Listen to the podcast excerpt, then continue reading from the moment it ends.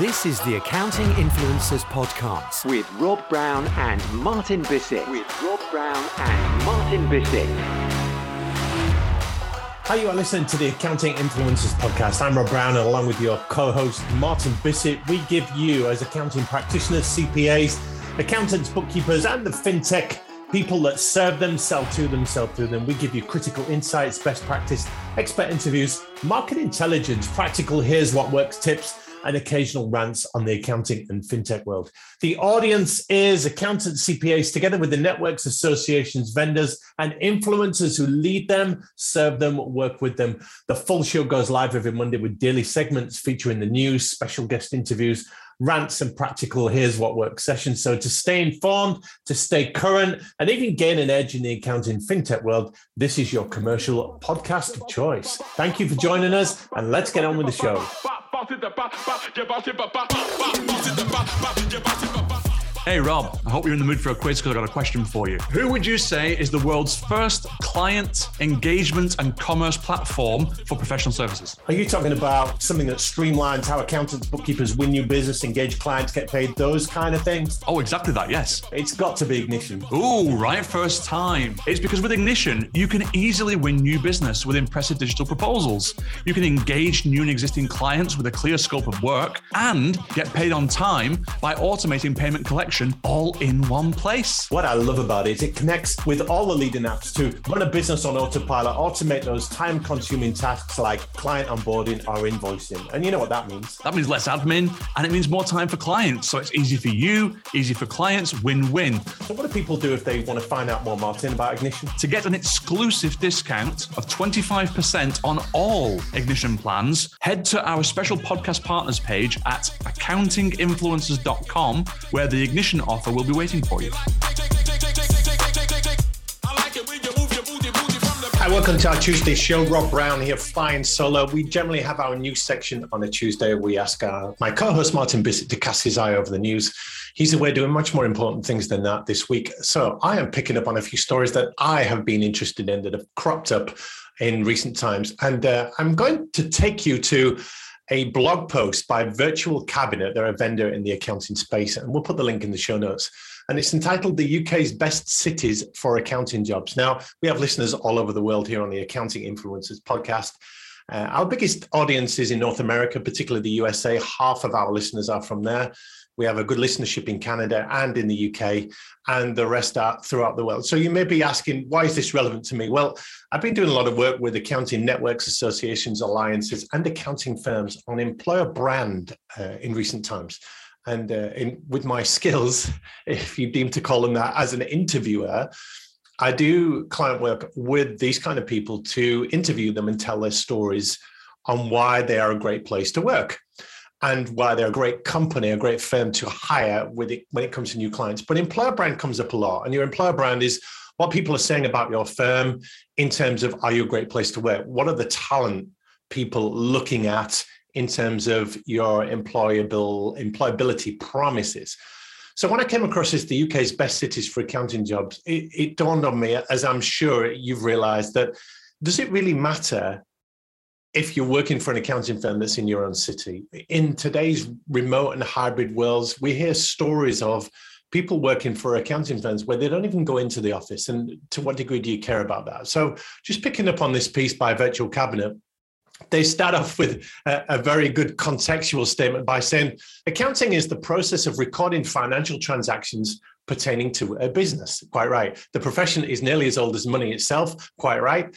And with accounting history dating back to ancient civilizations in Babylon, Mesopotamia, Egypt, and the Roman Empire, recording data has always been a notable pursuit. And indeed it has. That's why we tend to call it a profession instead of an industry, because you work hard to rise up in that profession and you get worthy qualifications.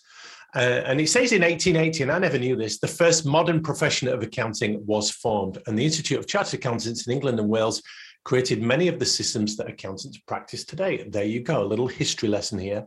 To those outside the industry, now they've gone and called it an industry, it may seem dull, boring, and uneventful, but accountancy is actually one of the most fulfilling careers.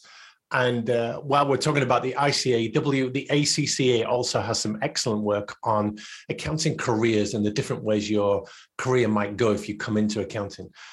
And they go on to say, in this Virtual Cabinet article, that it's one of the key functions to almost every business. Without proper financial health checks, yes, we know this, a business can quickly get into trouble.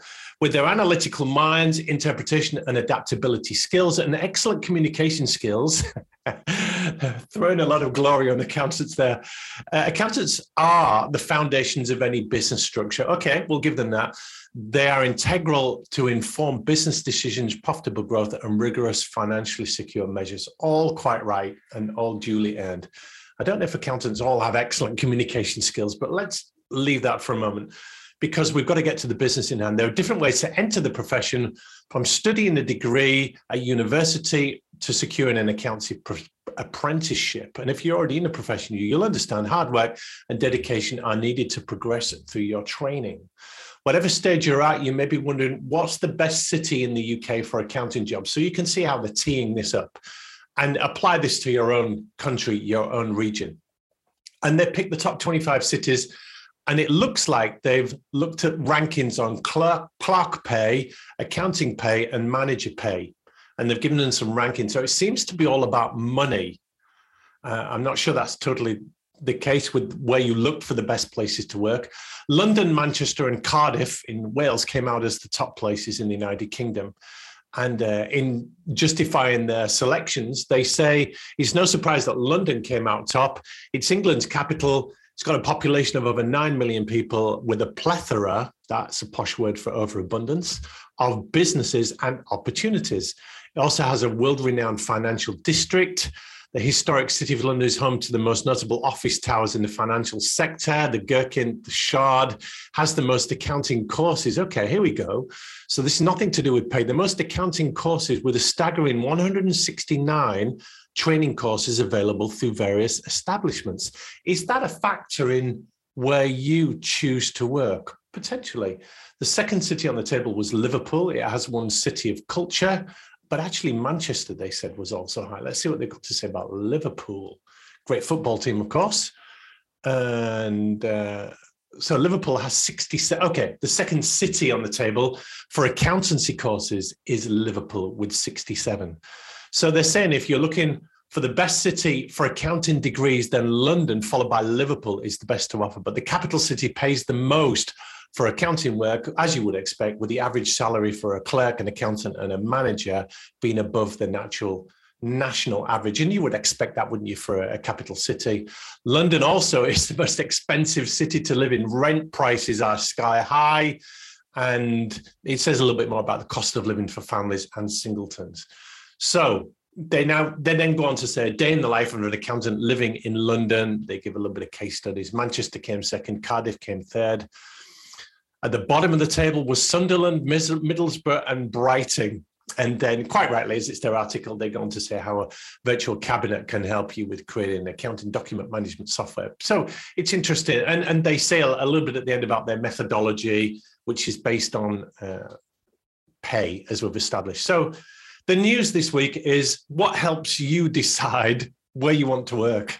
Is it the city itself? Does that play a part? Does it have any kind of weighting in where you choose to lay your hat and put down some roots? Is it just where you grew up, where you did a university degree, where you have the most friends, where your family are, whether you want to choose something totally different? Would you move from the city that you're in for any particular factors, or does it all actually come down to the employer brand? In other words, it's not the city. It's not necessarily the town, the geographical location. It is the firm itself. It is their employer brand promises. It's their employee value proposition. It's been a great place to work. Uh, there's a football team called Villarreal. They have a population of fifty thousand, and they are in the semi-finals of the Champions League football competition in Europe. It's a really small town, but they've got some really great footballers that earn millions of pounds a year, that play for this team, that live in a town with virtually nothing. So it's about culture. It's about the brand of the football team, the kind of football they play. It speaks to employer brand. What are you doing as an accounting firm to attract the kind of people that might be supplemented by the location in which you're in, the town, the city in which you're based, but it's really about how great a place you are to work. It's a pet topic of mine is employer brand. I hope you've taken something from that in what it takes to attract employees. You might have to be fighting against being in a town where there's nothing much there. So you really have to up your game on being an employer brand of choice. But actually the town city where you are might complement what you're offering to potential employees in the war for talent. Do something. Employer brand is not a choice. You've got to be really intentional with it. And you're either fighting against or with the town that you're based in.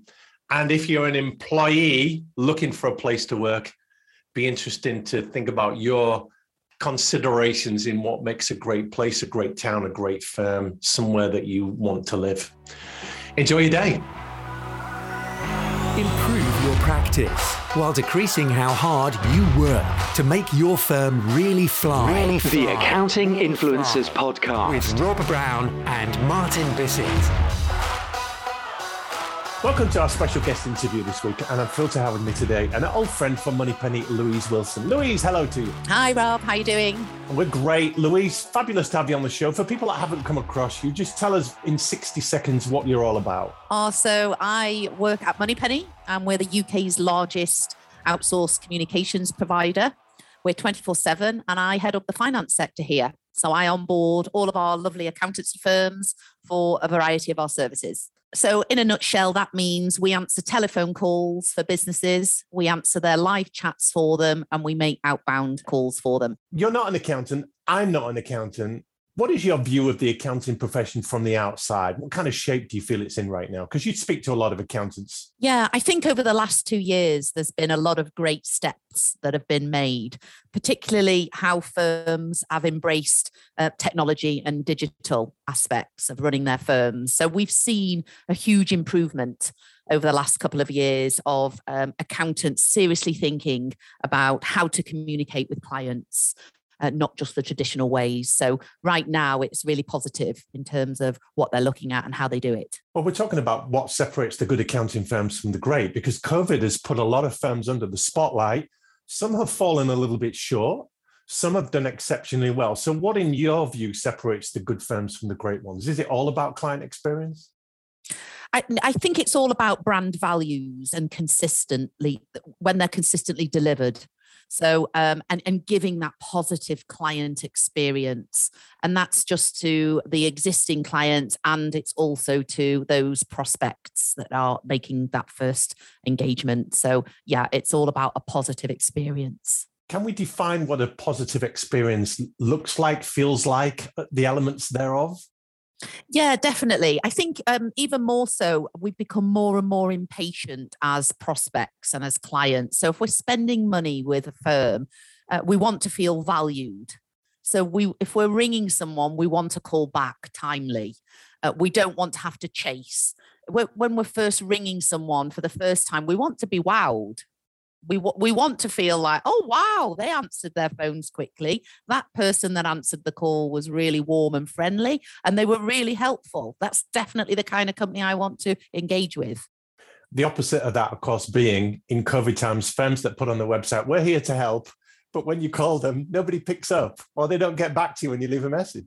Yeah, nobody picks up, long ring times, no one rings you back. And then during COVID, that even some of the really large firms, they put up on their website, we're all working from home, the phone lines are not available, please email. Well, that was crazy because people were like, I need to speak to someone, I feel quite disconnected right now. So that wasn't great either. It seems crazy though, doesn't it, Louise, that in these modern times, accounting firms that claim to be client-centric, we're all about the client experience. They get these things wrong. So are they a little bit complacent? Are they a little bit ignorant? Are they a bit lazy? Are they a bit disorganized? What's going wrong with those that don't take client experience seriously?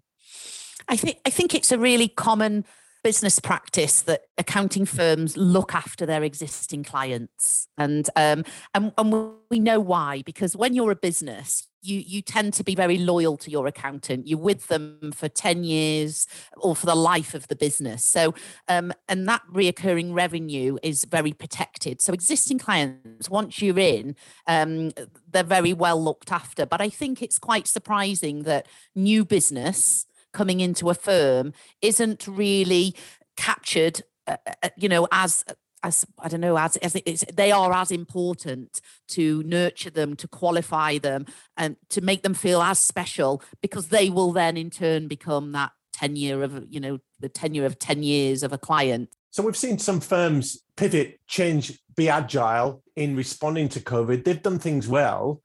Is there any aspect of the accounting sector that you've noticed, Louise, that hasn't evolved, adapted as quickly as it should have done? A lot of firms haven't um, evolved digitally. They've stayed as they were. There has been improvement for some firms. Well, COVID's been a catalyst, hasn't it? It should have been. Yes. And, and that should have been... Uh, really for firms to seriously think about how they communicate with their clients and prospects. But across the board, there has been some work done. When you're on a firm's website, people want to access all the advice that they need. Um, it, they expect to see it there. So client hubs, for example, with all that data there, they want to see it.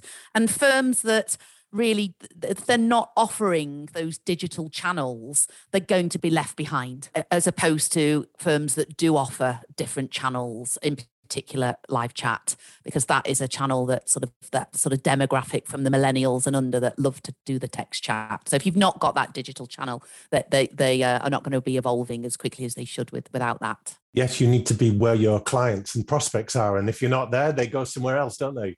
Absolutely, yeah. So when you look at where some firms have fallen short, we've hinted at the client experience. There's a lot to get right there, but you're also a, a big advocate, I know, of accounting firms putting more into the winning new business activity. You think that should be higher on the agenda, don't you? Absolutely. And we did some research earlier this year that around a quarter of the accountancy firms that we profiled, they're planning to grow their practices via new client revenue over the next year.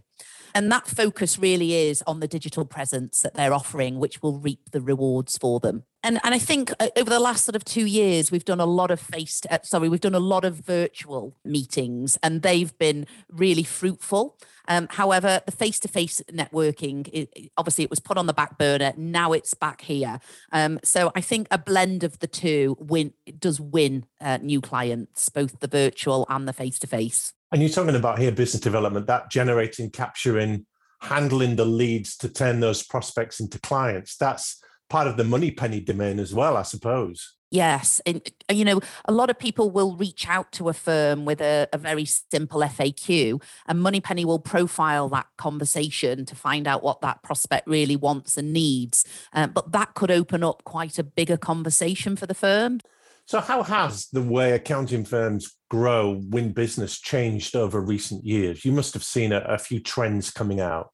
Yeah, a lot of firms are having dedicated people on their side to look after those new inquiries, rather than it go straight to a fee earner, where it might not be the kind of client that that fee earner wants, or we don't want to take their time. Uh, unnecessarily. So a lot of firms have put somebody in-house or given that role to someone to do the deep dive on that inquiry and then assign it in an, with a, an appointment virtually with the right fee earner. That's kind of a triage, isn't it? To say, right, how important is this? How hot is this as a lead?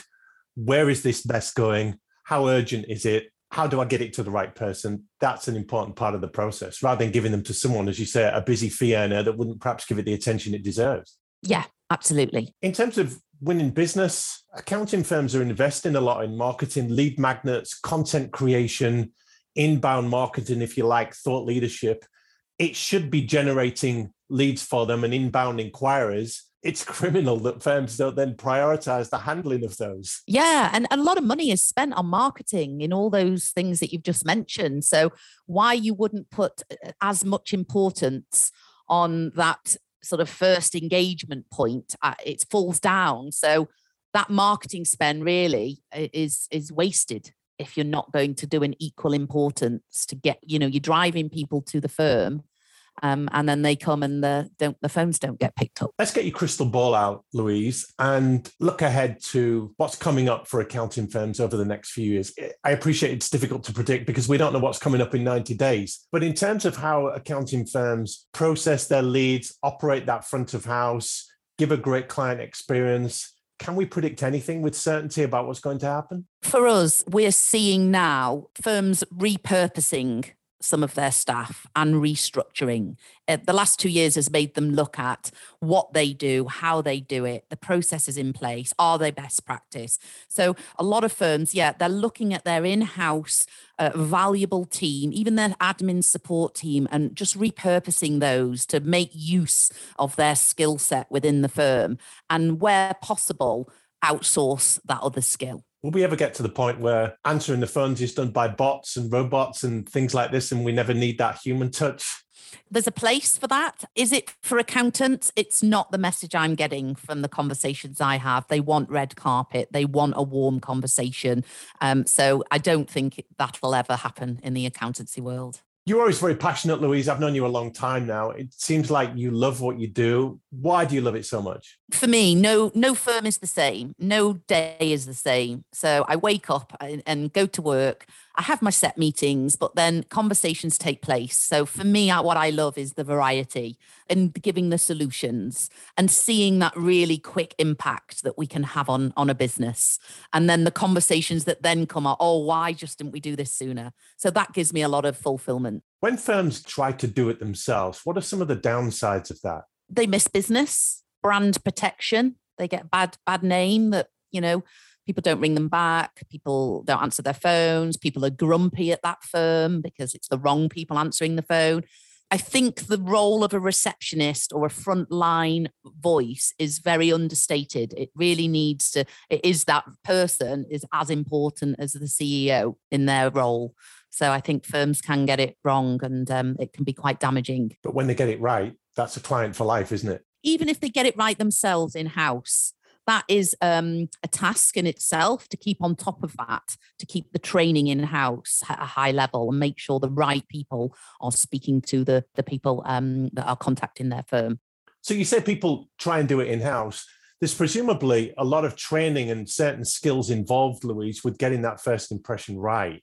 Is it easy to get people doing it in-house? I wouldn't say it was easy.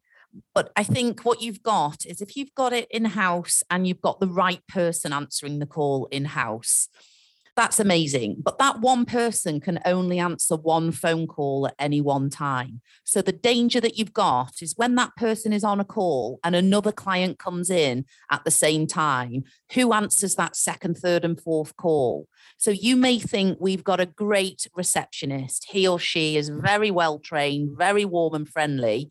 That's fantastic. In a in a perfect world, one call would come in after the other, after the other, and that person would consistently deliver a great service. But that's not the real world. So the danger is you've got a great receptionist. When he or she is on lunch, on annual leave, on another call, the danger then is those calls burst through to the firm and interrupt everybody else that doesn't want to pick up a call and isn't trained. That's an excellent observation because clients don't wait patiently in line until the receptionist is free to take that call, do they? They call when it's convenient for them.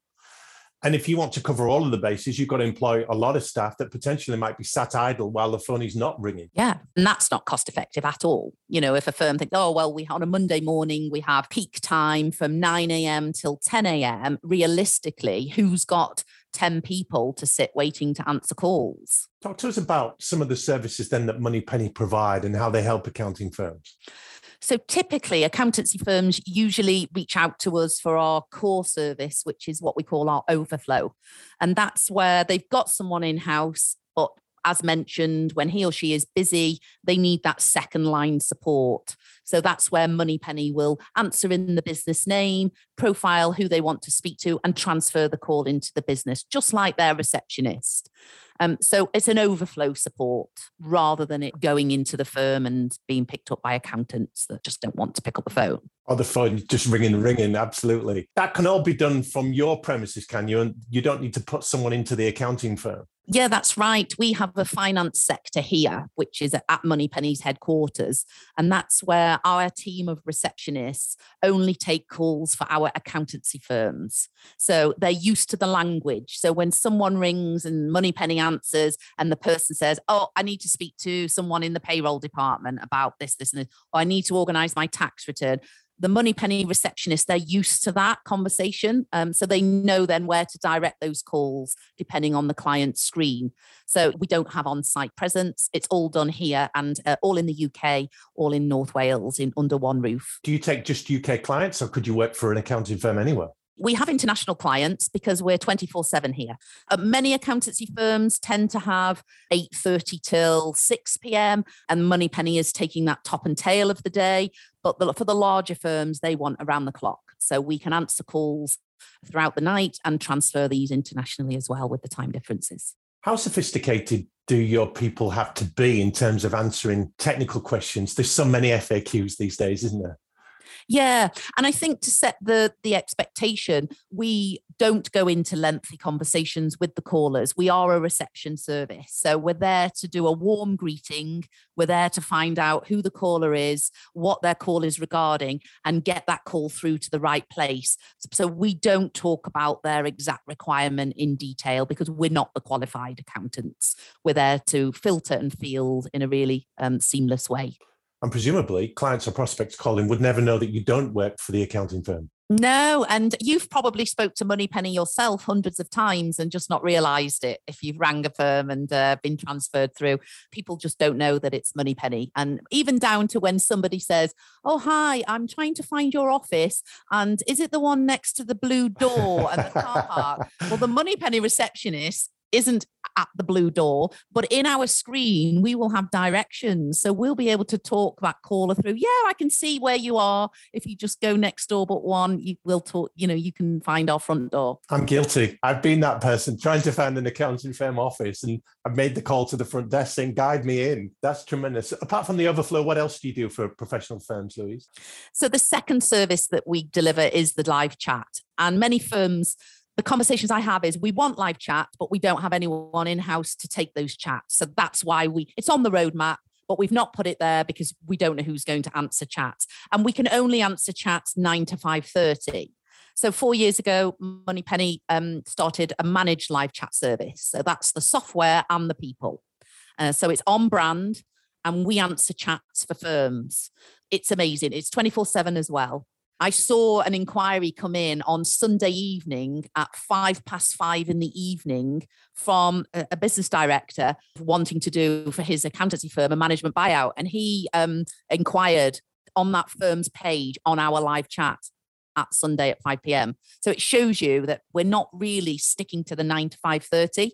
We're on the sofa, we're on our mobiles, and we're doing our business affairs even outside of those traditional hours. That's a really good example of the always-on culture that we now live in, that if that director had not have got an answer from that firm, he would have gone somewhere else and that business is lost. Yeah.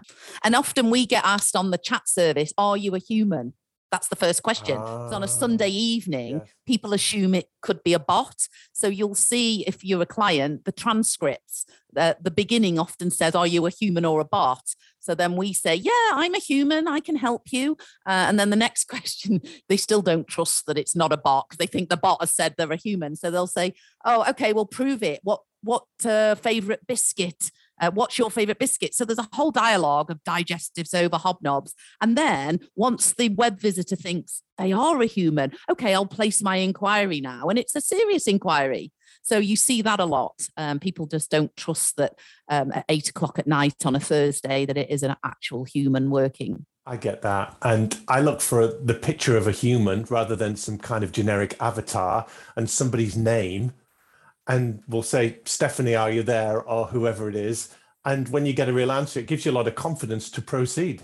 And I think, I mean, we've seen over the chat channel, a lot of information is given in the text format in terms of that person's situation. They're quite free to type, you know, my current situation is this. I'm not happy with my accountant because of this, this, and this.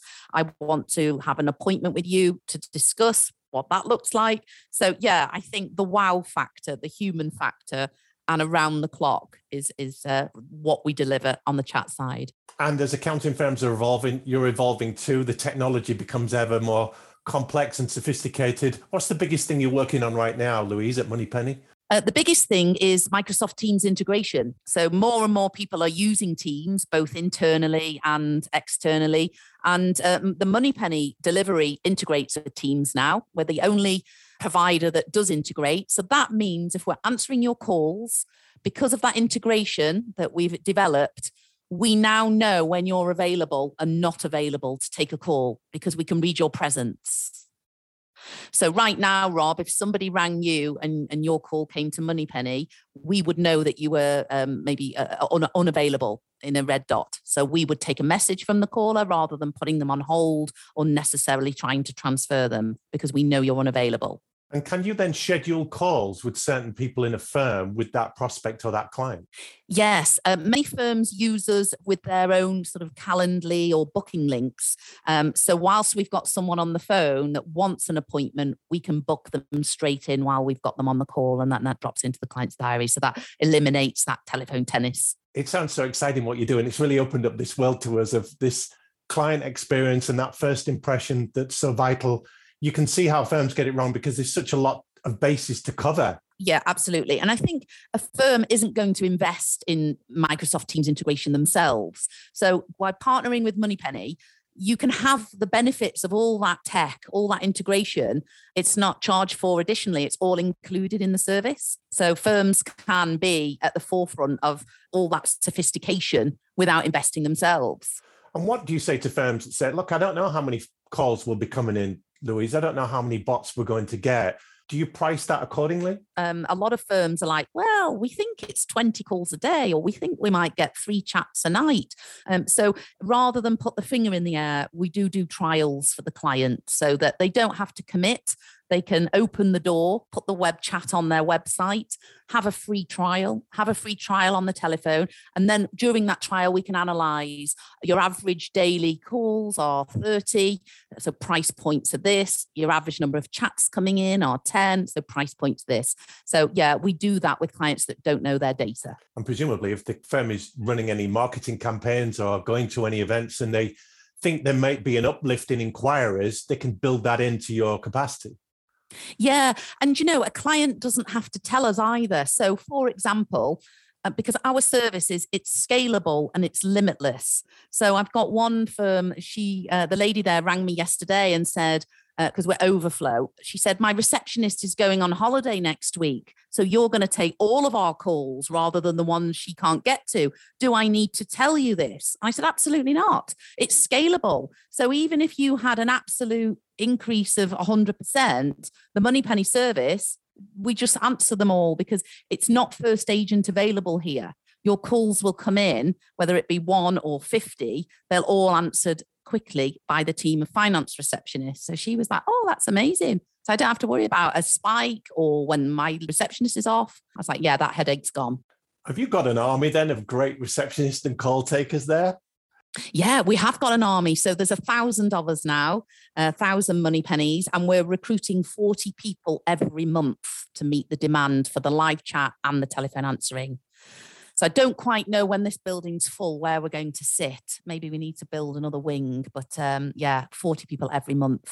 What do you look for when you hire people for a Moneypenny role, Louise? So it's all on attitude because the Moneypenny training is quite comprehensive. So it's the can-do attitude and the helpfulness. That's what's required, the warmth tone and the helpfulness. So if somebody's not worked on the phones before, but their C V, maybe they've been working in the care industry, but with our training on our software, and it's a one-month training program, as long as they've got that attitude, then Moneypenny can teach them the rest. We'll put your contact details on the show notes so that people can reach out to you. What does that first conversation look like, Louise, when they call up Moneypenny and they want to engage your services? Um, it's an exploratory conversation where we talk about what they've got in place at the moment and what are their pinch points. And then we share with them. That's on the telephone answering side. We share with them what the solutions could look like. But on the live chat, a lot of firms haven't had live chat before, so it's new territory. So we'll share with them what other firms are gaining from it in terms of stats. And um, yeah, it, it, it's great for recruitment because a lot of firms are struggling to recruit. So we know that there's an uplift in um, uh, chat uh, application, uh, job applications. So we'll share with them some sort of case studies. I think it's not just the front desk, I imagine. If someone called a partner or a director in the company on their direct line and they're out, would you take that call too? Yes, absolutely. So direct dial um, calls can overflow to Moneypenny. So if they're not picked up, say within three rings, they can come to us. We can actually answer the, that direct dial as uh, Graham Hunt's line. How can I help? Because we know it's his direct dial. How can we help? And we'll say, oh no, Graham's not available. And then we would then send Graham an email to say, please call this client back when you're available. I know Graham Hunt. He's always on holiday. Thank goodness you're there picking up the slack. This has been brilliant, Louise. What would an accounting firm be asking themselves that would create a need for Moneypenny? What kind of pain would they be having? What kind of flaws in their system would they be seeing, pain points, if you like, for them to say, quick, let's get Louise on the phone right now and talk about something? I would say to any firm, mystery shop your own firm, ring your own number. And that is usually how we then get a director or a partner ringing us, because they've rang their own number and had a terrible experience. So I would say mystery shop your own number, take that away, see at different points of the day who answers, how they answer, put yourselves in the shoes of a brand new, large potential client. And would you then engage with that firm? I've just seen now that you need to hire another thousand, Louise, because accounting firms would squirm at that idea of mystery shopping for fear of what they might experience. But it's not acceptable, you know, to give lukewarm, mediocre service anymore. We're, we've become very judgy as consumers and prospects. And think about it, Rob, when you ring a, a company, it doesn't matter what the service or product is, when you ring them for the first time or the second or third time, you've, you're making an opinion of that brand when you ring them. Particularly if it's ten ring times, you're like, crikey, have they got any staff there? That goes through the mind. And then when the grumpy person does answer, you think, crikey, that's not very good. I don't know whether I want to purchase that sofa or those trainers or whatever it might be. So I think we become very judgy. And in the accounting world, I think it's not acceptable to um, not deliver a, a great wow, wow factor. You said it. Louise Wilson, that's been terrific. Thanks so much for your passion and your insights today.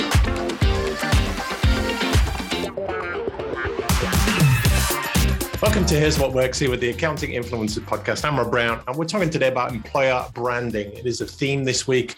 I'm speaking more and more about it to accounting audiences, networks, associations, alliances, and accounting firms. We've talked before on this show, Martin Bissett and I, about the war for talent and the great resignation and burnout. And I want to share with you a few statistics today from a presentation that I did for a global alliance just recently, and share with you one thing that really, really works for employer branding. There are many things that work, uh, but this is just one of them I want to focus on today, which is the employee brand website. So a little bit of context. We know, if the past two years has taught us anything, that the future of work and employment, it's impossible to predict. The hybrid working, talent shortages, diversity, equity, inclusion, environmental and social governance, the, the way we think about, relate to and deliver work, we know that's changed.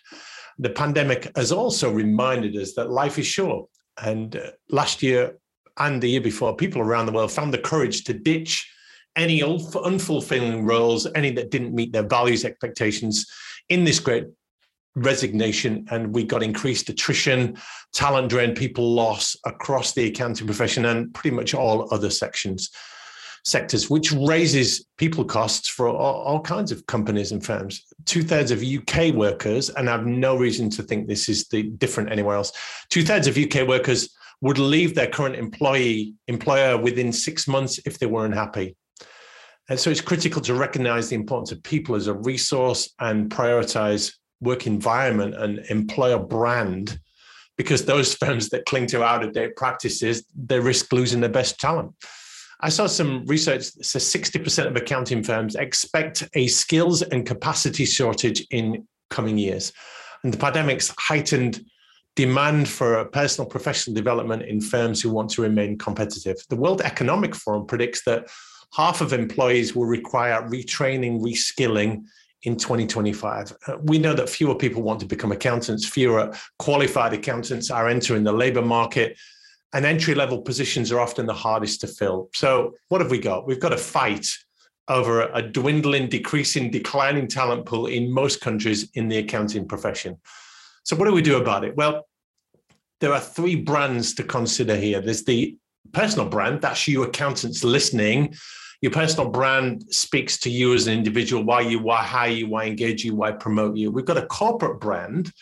And this is where websites come into play, because accounting firm websites are often conflicted. They confuse Google because they're trying to do two things. The corporate brand is trying to attract new clients and win more business. So the corporate brand speaks to vision, values of the firm, what you do, who you are, how you work, the questions that you ask clients, your service lines, your sectors, niches of expertise, your expert status, why you're the advisors of choice.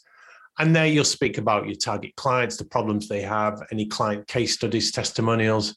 You might speak about your regional or international experience, any awards, credentials, the tech you use, how you help those clients beyond compliance, your technical expertise, your commercial acumen. And that site's all about lead gen, content, thought leadership. It's plugged into your marketing efforts. And then that leads onto your funnel, doesn't it? Your pipeline of following leads up, first meeting, closing, converting. But also your website has a B to C element, business to consumer, because your employer brand is the third brand, and that speaks to talent, doesn't it? The purpose of your site in that respect becomes attracting talent and recruiting talent. So talent is less concerned about your niches and areas of expertise and your client case studies and your vision, so much as why it's great to work for you. So yeah, a little bit about your vision and your values, but they don't care about, care about your client-centric approach. They care about why you're a great place to work. And this is why Google gets confused by your website, because it's trying to attract two different audiences. Your clients want to know what you do and how you work, but your talent want to know less about what you do because you're an accounting firm, but they want to know about your journey, why you exist, where you're heading, what projects you're working on, uh, who you are, how you work, why people work for you, what makes people stay, why they should come to you and have a conversation with you. They want to know what they get, why it's a fun place to work, though. Your clients don't care about this, but your talent, your potential employees do. And you're also pushing here your current vacancies, your gaps, and how you appeal to school leavers and grads and those senior or lateral hires that are looking for later life career switches. So your employer brand tells a different story to your corporate brand. Your employer brand speaks to your working environment, proof that you support your staff, examples of career progression, people development, how you feel about D E I, diversity, equity, inclusion. What are your policies there? E S G, environmental, social governance, C S R, corporate social responsibility. What contributions are you making to society and your communities around you? Your awards, your accreditations, your benefits, the perks, the well-being, the work-life balance, the mental health. Your, your offices, where are you? We talked about the news earlier this week on, does it matter what city you're based in? Do you have to counterplay that, or do you include that in your employee value proposition? What are your company financials, facts and figures? What are your demographics? How many women do you employ? How many women are partners? What about Blacks and Asians and, and ethnic minorities and even the L G B T Q stuff? What's going on with you behind the scenes? Uh, what are the F A Qs there? How do people contact you and have a chat with you? Not about hiring you as an accounting firm, but about coming to work for you. Are you open to a conversation, even though there might not be a vacancy with my area of expertise? So all of this speaks to employer brand. It's giving people a reason to come and talk to you about working there. We know that many accounting firms have fallen short in the pandemic of looking after not just their own clients, but their own staff. Attrition is at an all-time high. Employee churn. People are getting disillusioned with the workplace. If you're not offering flexible working now, then you're not an employer of choice. And it's a candidate-driven market. That means candidates have more of a say in the working environment than the clients do. It used to be, we're a good firm, we've got a good brand, come and work for us. If not, bye-bye. We've got plenty of people knocking on our door, wanting to come and work for us. But that's not the case these days. People are not just leaving one accounting firm to go to another. They are leaving the accounting profession to go into industry or to go into something totally different, starting their own firm, starting their own business that's nothing to do with accounting.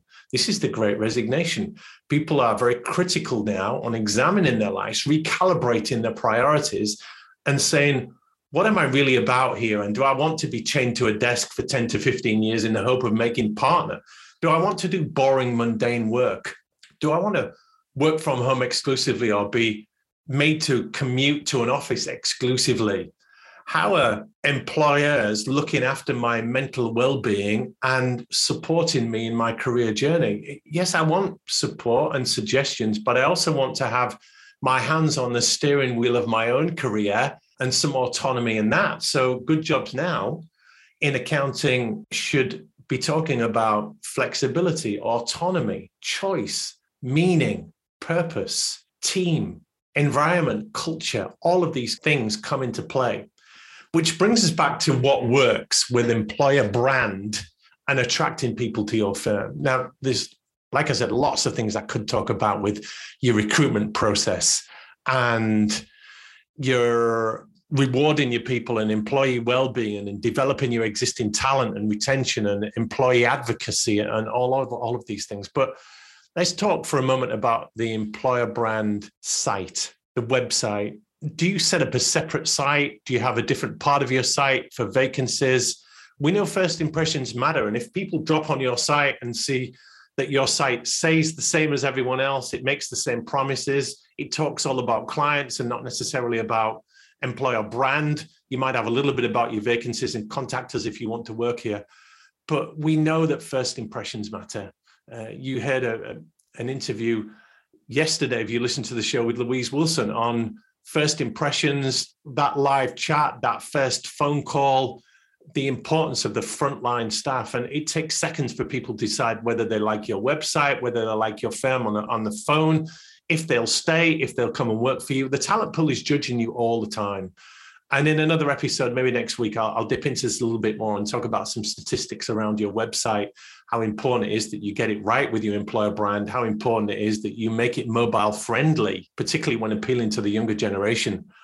But for now, think about separating your employer brand site from your corporate brand website and what you would need to do there. I'm, I'm doing work with accounting networks, associations, alliances, and accounting firms to create interviews for them. With the, I do all of the interviews for the Accounting Influencers Podcast, and, and I love that. But interviewing people that work for your firm and saying, why is it a great place to work there? It says you're employee-friendly on your website. It says you've got a zero overtime policy. It says you have a mental health and mental well-being first aider. But how does that really play out? What is your culture like to work there on the ground? So I interview people that work inside a firm.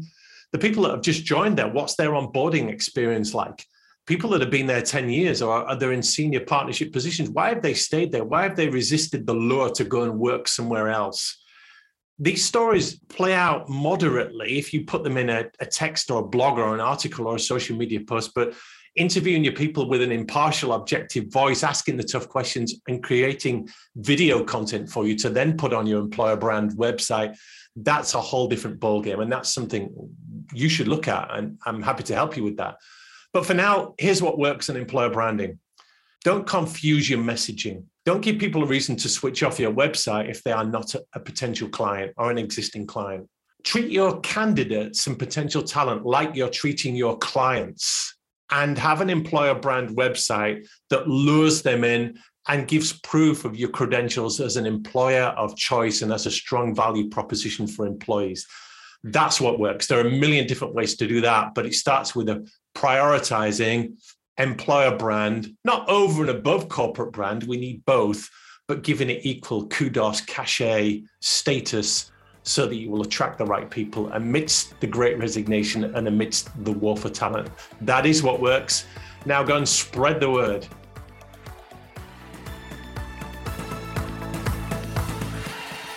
You're listening to the Accounting Influencers Podcast, cutting through the crap to bring you the very best interviews, insights, and wisdom from the planet's most influential people in the accounting and fintech world with Rob Brown and Martin Bissett.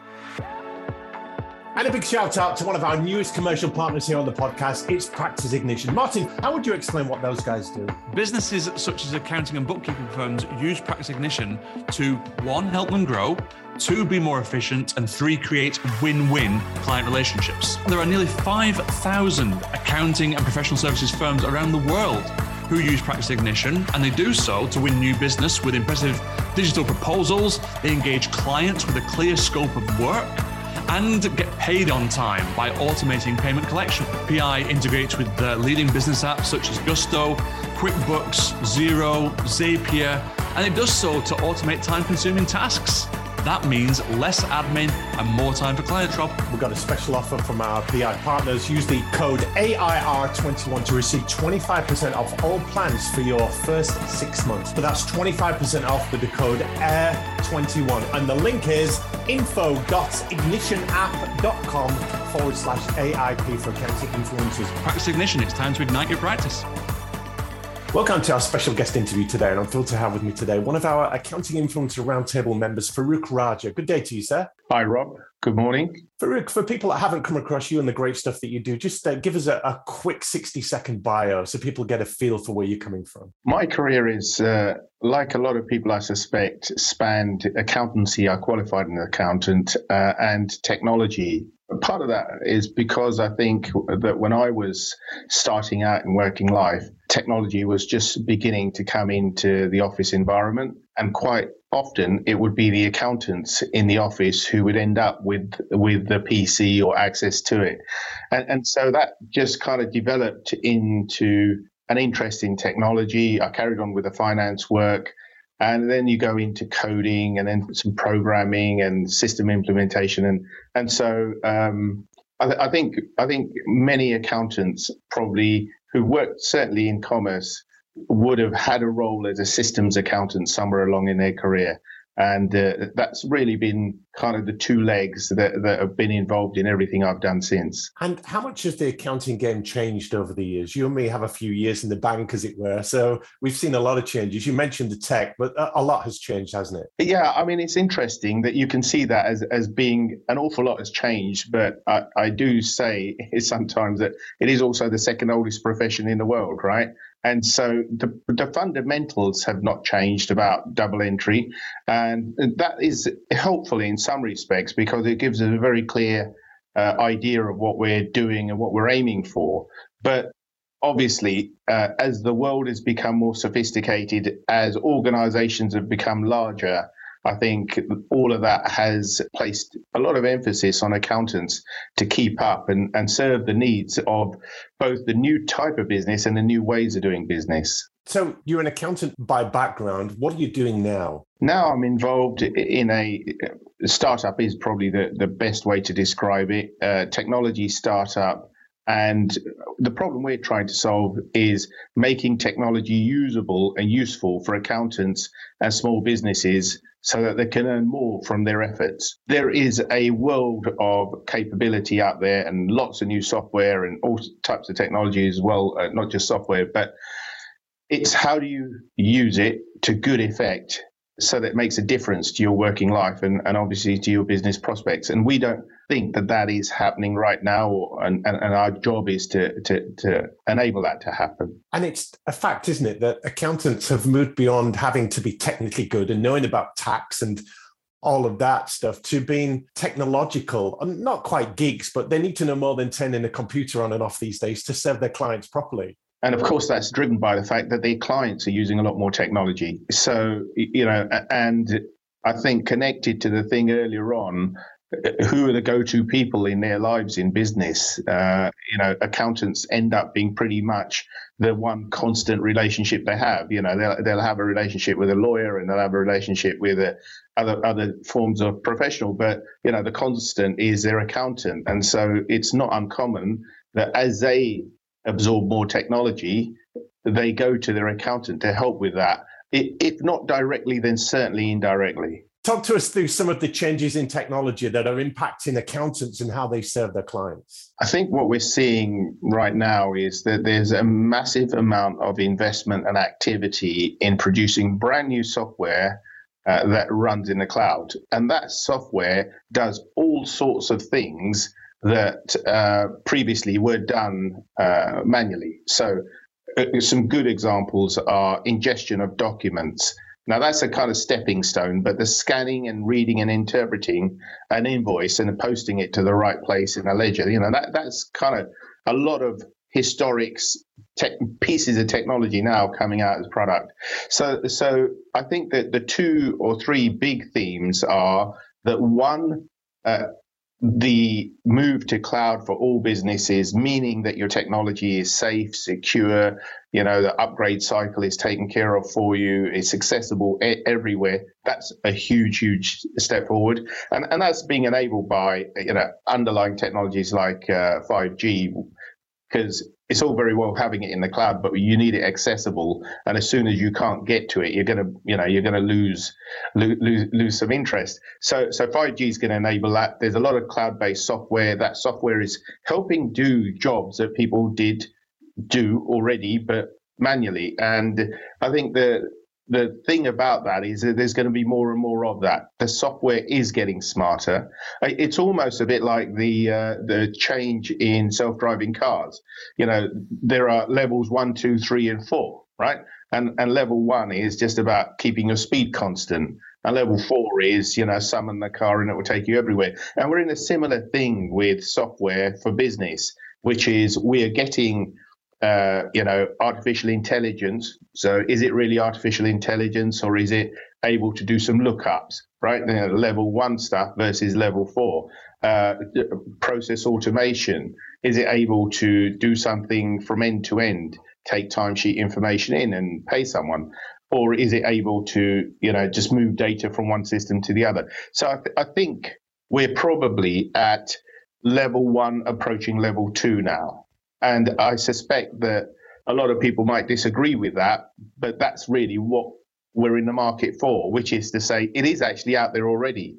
It's just not enough people are using it, and we want to increase adoption.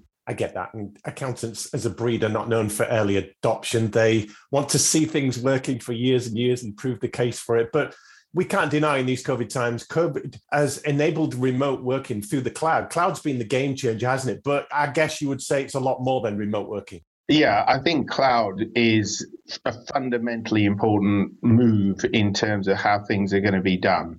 Uh, and, and the simple example uh, I would give is that, you know, if you have a piece of software on your desktop and you buy something that complements it, that has a certain function. We all know now that what you can run on your computer is dependent on obviously the the capability of your machine, the RAM and the the, the memory, et cetera, et cetera. And you don't have those constraints in cloud. So you could conceivably want to do something, and because your simple bookkeeping software is in the cloud, push that query out to I B M's Watson or Google or something, where there is a, a city's worth of compute power applied to your very simple problem. And of course, it will get solved instantly. So, you know, I, I think in the consumer space, we're seeing it. In the business space, it's coming, but it's not being adopted. So in consumer, I think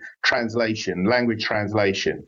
And I, I was on holiday in China, and, and the only way I could get around was to speak in my phone and, and have it immediately translated. And it was fantastic. Otherwise, you know, it would have been very, very difficult. So the cloud has residing within it some very powerful future technology. So by moving to the cloud, you are then getting into the environment where you'll be able to use that stuff.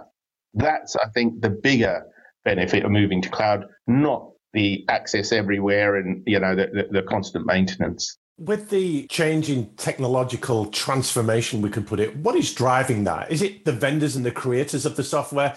Is it the accountants asking for it? Or is it the clients actually asking the accountants to do more? I think there's probably a, a mix of pressures to move forward. So the pandemic is a good example of something that's an external factor, right?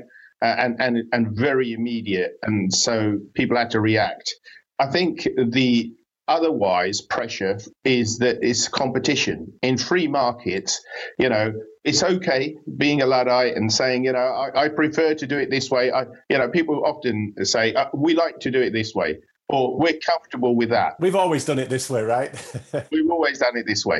Now, that's fine till the guy next door or the girl next door does it differently, and it's better, it's quicker, it's cheaper, and it gets the job done. And they are then able to do other things that are more valuable. So that is competitive pressure. And the competitive pressure comes from, I suppose, one must argue, from the customers. The customers want more and better because they see it in the marketplace. Other people are doing it better than you. Other people can turn it around quicker. The quality of what I see being provided by other people is better than yours. Why aren't you doing it? And so that then feeds back into the, the accountant and professional advisor and, and whoever the supplier is. Yeah. So you, you're talking here about the, the trends that are shaping client requirements of their professional advisors. It's no longer that an accountant can do what they used to do a few years ago and keep their clients happy. The clients are wanting more and more. That's driving change. It's driving technology forward, right?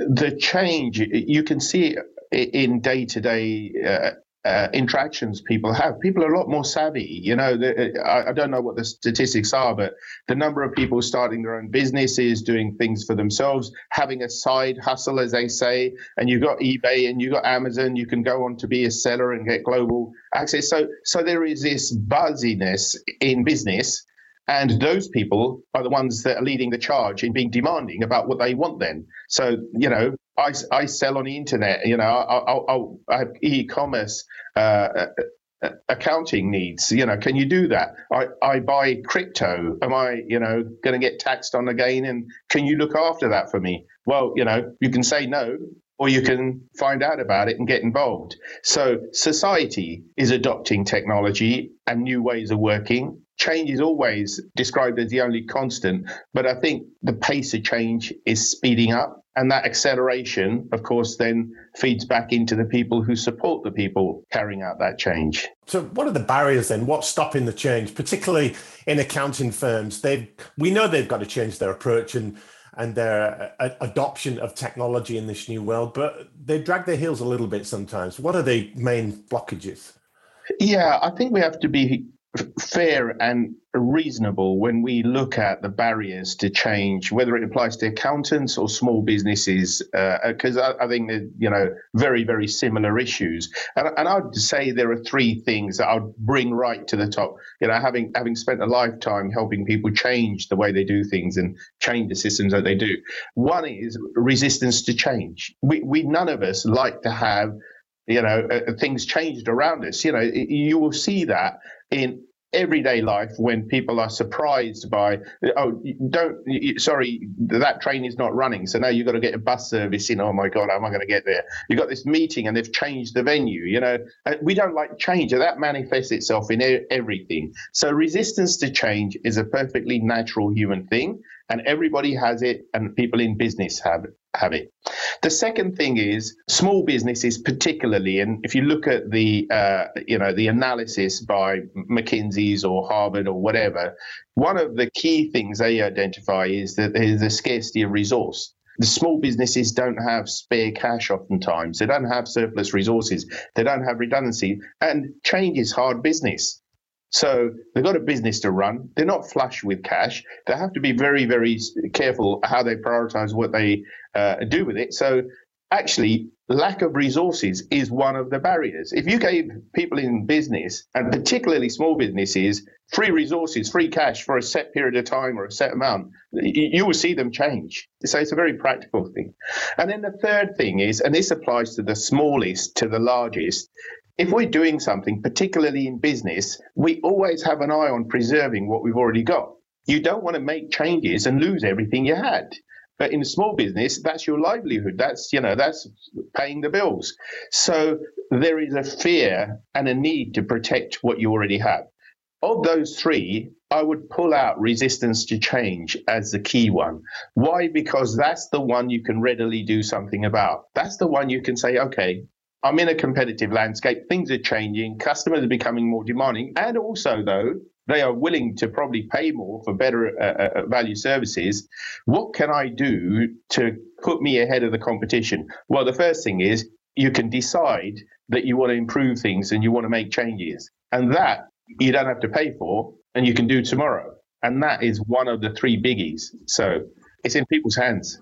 That makes sense. We need to change. It's forced upon us in many ways, but if we don't change, we risk becoming obsolete. We risk becoming irrelevant. So have you got any examples of accounting firms that are getting this new approach right, Farooq? I think you see the market now separating into different groups of accountants. And what I mean by that is how many accountants do you see now that have cloud in their name, right? And that is not just a kind of word, but it, it's a statement of intent, because what you find uh, with those guys is that they are then adopting the new technologies, number one, and having adopted those technologies, they are moving towards providing services that the new technologies have freed them up to do. Right. So either they're having more time to do these newer advisory type of services, or they're getting capability from those systems so that they're able to do the kind of thing that otherwise would have taken a long time to prepare, et cetera, et cetera.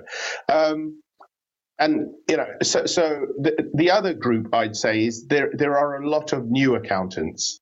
That's noticeable from what we're doing and the people we talk to. And of course, as always in life, the new people start with new stuff.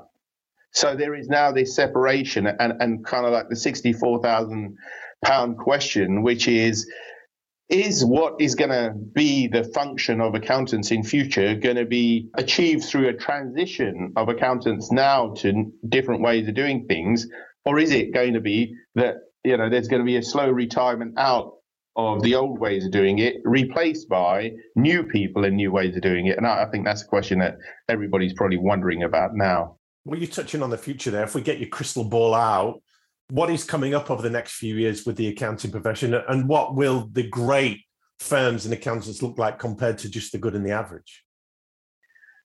Uh, so first thing, it, looking ahead and looking in the future is always bedeviled, isn't it? We're, we're, we're, we're looking a complete fool after the event. I, I'm always reminded of the uh, the, the first of uh, those uh, futuristic Blade Runner movies where there was an automated taxi and, and they had a mannequin in the front that would turn round, right? That was the vision of a self-driving automated car. And of course, it's going to be no such thing because there won't be a driver, let alone a steering wheel and all of that. Predicting the future, obviously, everybody knows, very hard. I think for accountants and for small businesses, I think you're going to move to qualitative things rather than quantitative things. And and people are talking about data is the new oil. Now, these things, they fly around and people are not quite sure, you know, does that even impact their life? Does it mean anything to them? And I'd say it absolutely does. So if I give you the example of a small engineering company I'm involved with, their sales are rocketing. And it's because they are selling a product which enables electric charging. Fantastic market to be in. It's just exploded. What do they need? Obviously, they have to have bookkeeping and need to know what their management accounts position is. What, did they make money and what kind of margin? But they want to know who's buying our stuff. Who's buying it at the best prices? Where is the likely demand going to be in the coming three months? How much do we need to pre-order so that we can save on the logistics costs, which are going through the roof? What I'm saying there is accountants will be the people that they will come to to say, help me with these things. Give me some advice about what I need to do because my business needs to, you know, move in a different direction, up, down, or sideways.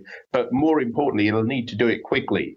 So I think there's there's a lot of talk about, you know, compliance versus advisory, et cetera. I think accountants have all those skills. It's just having the time and the tools to be able to deploy them for their customers.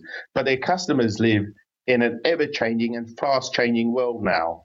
And so they're going to come and ask, and they're going to obviously stay with the people who can provide the answers. Yes, that makes sense. And I read somewhere recently that the average age of an accountant is fifty-two, fifty-three. The average age of a business owner is now in the thirties, mid-thirties. So there's this new breed of business owners and entrepreneurs coming through that want to be served by professional advisors that have a handle on the technology and they know what's going on and they can move beyond the compliance. So I guess that's one thing we can be certain of in the future, that accountants that don't step up and embrace the technology, they're going to struggle. I think it's true in every industry. I think it's probably more pointed with professional advisors and particularly accountants. I think it, it, it's going to be true for lawyers as well. You know, I personally have experience of weeks and weeks of contracts being drawn up, and which I think, well, you know, we did this three months ago and we're now doing the same thing. Is it going to be more painful for accountants? I, I kind of think so, because, you know, there are five million small businesses in the U K.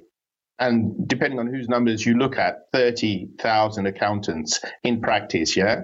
So to my mind, the needs of that five million to keep up with change, keep up with technology, keep up with the you know dynamic nature of the world is going to need to be addressed by that much, much smaller group.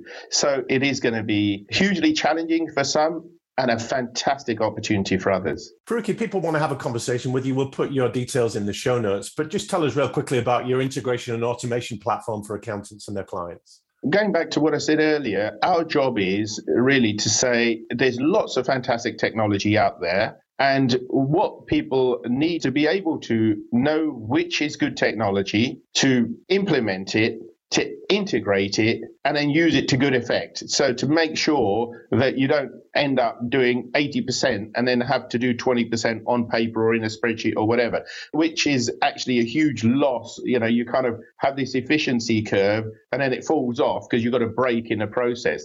So what we have done is we've created a platform that says, and focusing on accountants, it says, we've looked at the technology that's available in the marketplace. We've evaluated the best for each job that you might need to do. So the best document management systems, the best bookkeeping systems, the best payroll system, best practice management systems. And we've picked the top ones and we have built the integrations already so that when you say, okay, I choose to have these products or I already have these products, that they will interact with each other as if they were part of one big platform. This is an old debate that's gone on for years and years, single platform versus best of breed. What we're creating is a best of breed integrated platform as a service. So you can choose the things that you want to use or you're already using, but they will work with the other products that you've chosen seamlessly, but in a way that it does the things that you need them to do as an accountant.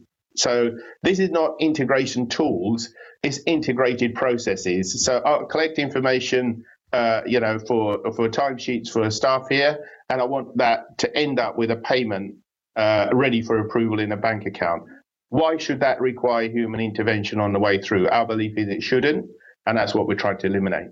Sounds great. Global domination beckons. Farooq, it's been terrific. Would you leave us with some words of encouragement for the accountants and the accounting firms generally that are listening and want to get ahead of the game? They know that technology is coming. It can't be held back. They want to embrace it. They're perhaps a little bit scared by what's going on, but they want to serve their clients well. These are good people wanting to make a difference and wanting to embrace the new world. What words of advice would you give to them in closing? Yeah, I mean, I'm a big fan of accountants. As I said, I'm an accountant. I used the term the other day just off the cuff, but I think I might I might continue to use it. I firmly believe it's almost like a superpower. And we take too much for, we, and we take so much for granted that accountants know. And the tragedy is that um, what people want in business from their accountants, the accountants already have in their head. It's the obstacles of doing the day-to-day that is depriving them of the time to provide that advice. Let's not use the word advisory. And the words of encouragement would be to say, just please recognize that what you have is highly valued by the people you served. If only you could bring to bear the stuff they value rather than spend your time doing the stuff that has to be done. There's a term called proximity bias. You may have come across it, Farooq. It's where we get so close to what we do that we don't see the brilliance of it. It becomes so mundane and run of the mill, if you like, for us, so ordinary, so everyday, that we don't see how valuable it is to people that don't live in our world. And accountants are super smart, technically brilliant, but often undermine their powers. Of course, we're only human, right? So the resistance to change, the, you know, the fear of uh, new stuff, that applies to everybody. I, I think for me, you know, the most wonderful resource in the universe we know of currently is the human brain, right? And, and accountants have it stuffed with all sorts of fantastic skills and then experience. And I'm saying that's locked away behind, you know, compiling and, and you know, comparing and, and, and it shouldn't. You know, if you could produce a few projections that you can help your client interpret, this is good for your business, you should do a lot more of that, which you will be able to see as soon as the numbers are available to you. That's the, the wow factor in what accountants could, could do for their business clients. And it's just not being done enough. But because there are these obstacles, as we discussed earlier, they're getting in the way of accountants having the time. You've got this, uh, you know, vicious uh, circle, or, or they call it virtuous spiral, isn't it? If you have more time, you'll be able to give better advice. When you give good advice, people will want more of your advice and will be prepared to pay more for it. And it, it gets virtuous. Whereas at the moment, I think too many people are stuck in, well, you know, it took you a week to month to turn around these accounts. They're already three months out of date.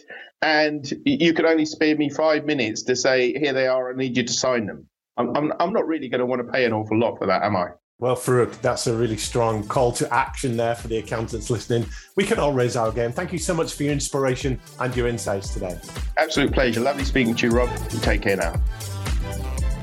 This is the Accounting Influencers Podcast with Rob Brown and Martin Bissett. That brings us to the end of another episode of the Accounting Influencers Show. You've been listening to the full show that goes out on a Monday featuring top-class interviews with leaders throughout the accounting fintech world. A new segment where we don't just analyse the news, but tell you what it means for you. And a Here's What Works practical segment for you accounting practitioners to help you raise your game, upgrade your skills, and serve your clients better. Thank you for tuning in. Our twenty-five thousand listeners in one hundred fifty countries. We're growing by hundreds every week.